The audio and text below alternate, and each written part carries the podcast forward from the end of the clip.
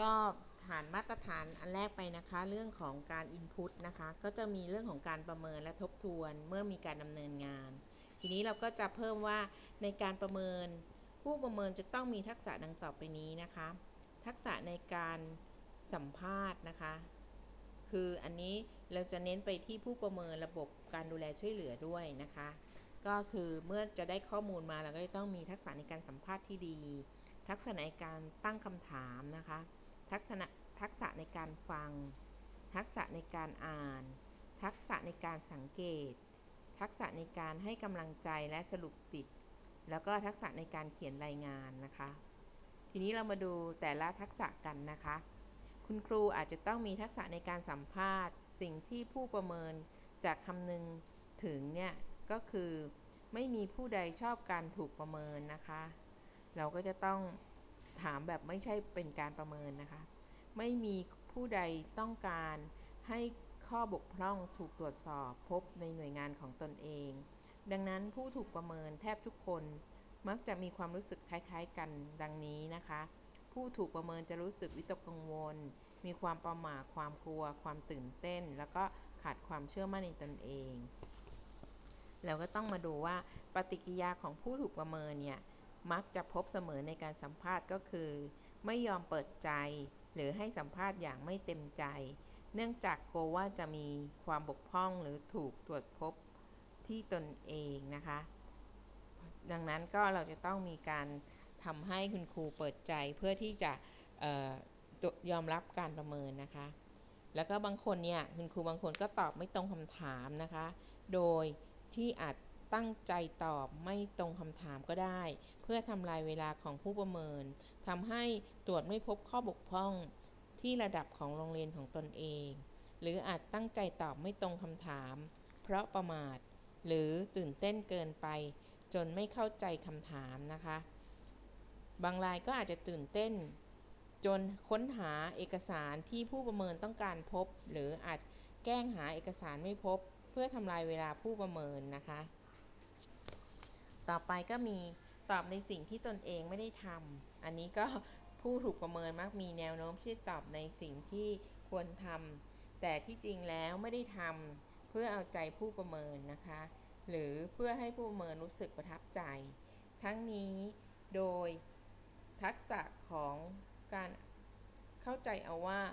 หากทำเช่นนั้นแล้วจะทำให้ผู้ประเมินพอใจและตรวจสอบไม่พบข้อบกพร่อง ที่หน่วยงานของตนเองนะคะ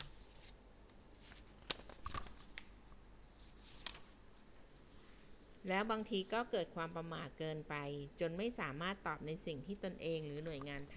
ำอยู่แล้วนะคะ ความประมาทเนี่ยจนกระทั่งไม่สามารถสาธิตหรือแสดงการปฏิบัติอย่างบางอย่างที่ผู้ประเมินร้องขอได้นะคะ แสดงให้ผู้ประเมินเห็นว่าตนเองยุ่งอยู่กับงานตลอดเวลา หรือมีโทรศัพท์เข้ามาตลอดเวลาเป็นต้น เพราะฉะนั้นใน episode นี้เราจะมาดูว่าผู้ประเมินที่ดีเนี่ยจึงควรเข้าใจรู้สึกความรู้สึกของผู้ถูกประเมินนะทุกคน และควรมีศิลปะในการสัมภาษณ์ เพื่อให้การสัมภาษณ์มีประสิทธิภาพสูงสุด ได้ข้อมูลที่เป็นความจริงมากที่สุด และเป็นที่พึงพอใจของผู้ถูกประเมิน ไม่ใช่แก้งโง่ทำเป็นไม่เห็นข้อบกพร่อง แต่สามารถทำให้เขายอมรับข้อบกพร่องหรือจุดอ่อนอย่างเต็มใจ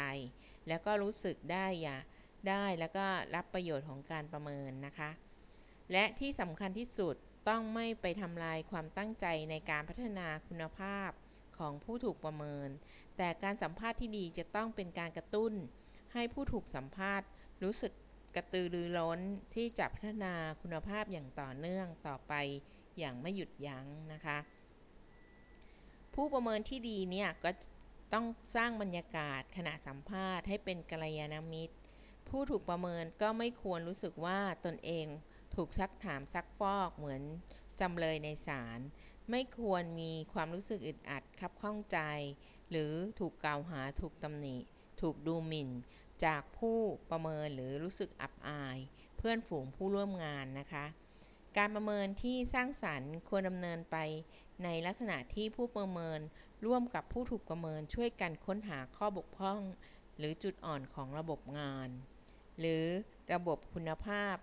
เพื่อค้นหาโอกาสพัฒนาคุณภาพให้ดียิ่งขึ้น สมบูรณ์ยิ่งขึ้นนะคะ โดยที่ผู้ถูกประเมินจะรู้สึกเต็มใจ และรู้สึกว่าการเยี่ยมสำรวจนี้มีคุณค่าและเป็นประโยชน์ ทีนี้จะขอพูดถึงเทคนิคในการสัมภาษณ์นะคะ การสัมภาษณ์อาจแบ่งเป็น2ระระยะก็คือระยะเปิดใจกับระยะค้นหาความจริง ระยะเปิดใจเนี่ยการประเมินที่ดีเนี่ยก็ไม่ควรเริ่มต้นในขณะที่ผู้ถูกเยี่ยม ยังรู้สึกว่าตนเองไม่พร้อมนะคะ หรือใจยังปิดอยู่ ดังนั้น ผู้ประเมินที่ดีจึงไม่ควรเริ่มต้นด้วยคำถามในเชิงตรวจสอบตั้งแต่ต้น แต่ควรเริ่มต้น ด้วยการแนะนำตนเอง คณะผู้ประเมินในกรณีที่ผู้ประเมินมาจากภายนอก และจะมีการเป็นการดีเลยค่ะ ถ้าจะอธิบายให้ผู้ถูกประเมินเข้าใจอีกครั้ง ถึงวัตถุประสงค์ของการประเมินนะคะ ก่อนการแนะนำตนเอง ผู้ประเมินอาจชวนคุยในเรื่องทั่ว ๆ ไป เพื่อเป็นการสร้างสัมพันธภาพ ก่อนก็ได้ อย่างไรก็ได้ก็ตามนะคะ ผู้ประเมินก็ไม่ควรใช้เวลานานนัก ในการพูดคุยในลักษณะดังกล่าว เมื่อรู้สึกว่าคู่สนทนาเริ่มมีทีท่าที่พร้อมจะถูกสัมภาษณ์ ก็ควรนำเข้าสู่ประเด็นที่ต้องการสำหรับผู้ประเมินภายใน เนื่องจากส่วนใหญ่ คุ้นเคยกันอยู่แล้ว จึงอาจไม่ต้องแนะนำตนเอง แต่ควรชวนคุณควรในเรื่องที่สร้างสมรรถภาพสักเล็กน้อยนะคะ เพื่อให้ผู้ถูกประเมินปรับตัว หลังจากนั้นก็อธิบายวัตถุประสงค์ของการประเมิน ก็คือระยะเปิดใจก็จะเป็นอย่างนี้นะคะ ก็คือเรื่องของสมรรถภาพสำคัญ ต่อไประยะค้นหาความจริง ระยะนี้จำเป็นต้องใช้การผสมผสานระหว่างศิลปะในการตั้งคำถาม ศิลปะในการฟัง ศิลปะในการอ่าน แล้วก็ศิลปะในการสังเกตนะคะ ทักษะในการตั้งคำถามมีอะไรบ้างนะคะ คำถามในลักษณะการสัมภาษณ์มีหลายลักษณะด้วยกันนะคะคำถามอันแรกก็คือเป็นคำถามปลายเปิด เป็นคำถามลักษณะกว้างๆ ผู้ตอบสามารถตอบได้หลายลักษณะ ข้อดีของคำถามลักษณะนี้ก็คือ ผู้ถูกถามจะไม่รู้สึกอึดอัด และรู้สึกสบายใจที่จะได้เล่าให้ผู้ประเมินฟัง แต่ข้อเสียก็คือคำตอบที่ได้รับอาจไม่ตรงกับวัตถุประสงค์ที่ผู้ประเมินอยากได้ ผู้ตอบอาจตอบย่นเย้อยืดยาวเกินความจำเป็น และหากใช้คำถามลักษณะนี้ไปเรื่อยๆ จะทำให้ข้อมูลได้เพียงผิวเผินไม่เจาะลึกนะคะคำถามแบบค้นหา เป็นคำถามปลายเปิดแบบหนึ่ง เพื่อเพียงแต่จำกัดวงของคำตอบให้อยู่ในเรื่องที่ต้องการคำถามแบบมีเงื่อนไขก็เป็นคำถามที่มีสถานการณ์ประกอบ เช่น ถ้านักเรียนหนีโรงเรียน ระดับโรงเรียนของท่านมีวิธีอย่างไรในการป้องกันการหนีเรียนนะคะ หรือถ้านักเรียนมาโรงเรียนสาย ในฐานะที่ท่านเป็นหัวหน้าระระหัวหน้าระดับนะ ท่านจะปฏิบัติอย่างไร อันนี้ก็จะเป็นคำถามแบบมีเงื่อนไขนะคะ ต่อไปก็เป็นคำถามปลายปิด เป็นคำถามที่จะได้คำตอบที่จำเพาะเพียง 2คำตอบคือใช่หรือไม่ใช่ มีหรือไม่มีนะคะทำให้ผู้ถูกสัมภาษณ์เนี่ยอาจจะรู้สึกอึดอัดนะคะ และจะต้องเกรงในการตอบ เพราะเกรงว่าจะตอบผิด ผู้ประเมินจึงควรเลือกใช้คำถามลักษณะนี้เพื่อยืนยันข้อมูลภายหลัง จากการใช้คำถามปลายเปิดแล้ว หรือคำถามแบบค้นหาแล้วเท่านั้น หรือเป็นคำ ถามนำไปสู่คำถามลักษณะอื่น อย่าใช้คำถามลักษณะนี้ติดต่อกันหลายครั้งนะคะคำถามเชิงขอร้อง เป็นคำถามที่คล้ายๆ เป็นคำสั่งอย่างสุภาพนะคะ เพื่อขอดูหรือขอให้ผู้ผู้ผู้ผู้ถูกประเมินน่ะกระทำบางอย่างคำถามลักษณะนี้มีประโยชน์มาก เพราะจะทำให้ผู้ประเมินได้เห็นหลักฐานที่เป็นรูปธรรมว่า มีการ ถือปฏิบัติตามระบบคุณภาพที่เขียนไว้จริงหรือไม่ เช่น ขอดูรายงานการประชุมทบทวนของระดับโรงเรียนหน่อยค่ะ หรือคำถามชี้นำเป็นคำถามที่มีคำตอบชี้นำอยู่ในตัวแล้ว เช่น ปกติแล้ว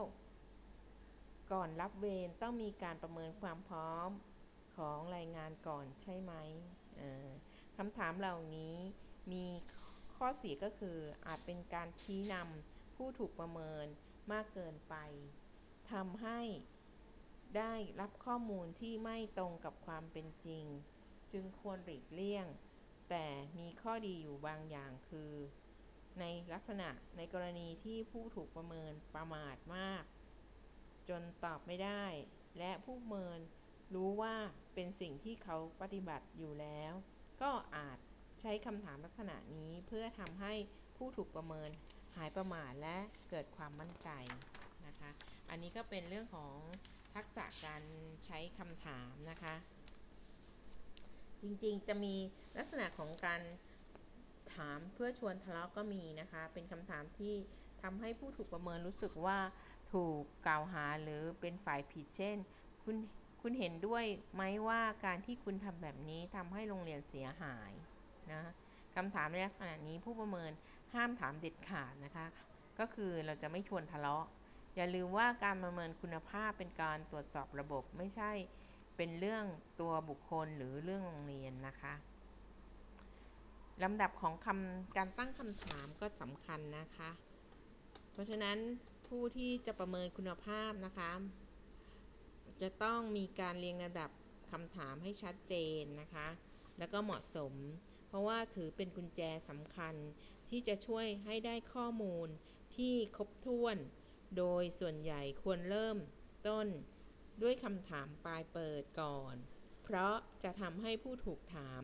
ไม่รู้สึกอึดอัดนะคะ ต่อมาก็เริ่มจะเจาะลึก ในประเด็นที่ต้องการ ด้วยคำถามเชิงค้นหา และอาจปิดท้ายด้วยคำถามปลายปิด เพื่อยืนยันข้อมูลหรือคำถามเชิง ร้องขอดูหลักฐานที่เป็นรูปธรรม จากนั้นก็จะเริ่มประเด็นใหม่ด้วยคำถามปลายเปิด แล้วก็คำถามเชิงค้นหาอีกเช่นกันค่ะ ตัวอย่างเช่น อาจารย์คะรบกวนช่วยเล่ากระบวนการดูแลช่วยเหลือนักเรียน ตั้งแต่เปิดภาคเรียนในระดับชั้นของท่านหน่อยสิคะ อันนี้ก็เป็นคำถามไปเปิดเนาะมีการปฏิบัติเกี่ยวกับสิทธิของนักเรียนอย่างไรบ้างคะ อันนี้เริ่มเจาะไปยังเรื่องสิทธิของนักเรียนนะคะ ท่าทีของผู้ที่ประเมินพึงระวังและไม่ควรแสดงอย่างยิ่งในขณะที่ทำการประเมิน อาทิเช่น ท่าทีกระหยิมยิ้มย่อง เมื่อตรวจพบข้อบกพร่องนะคะ หรือท่าทีที่ยกตนข่มท่านนะคะ หรือท่าทีที่ยัดเยียดความเห็นส่วนตัวให้ผู้ถูกประเมินว่าต้องทำอย่างนั้นอย่างนี้แทนที่จะชี้ให้เห็นเพียงข้อบกพร่องของระบบเท่านั้น หรือแสดงกิริยาที่ไม่สุภาพและไม่ให้เกียรติผู้ถูกประเมินเป็นต้นนะคะ ก็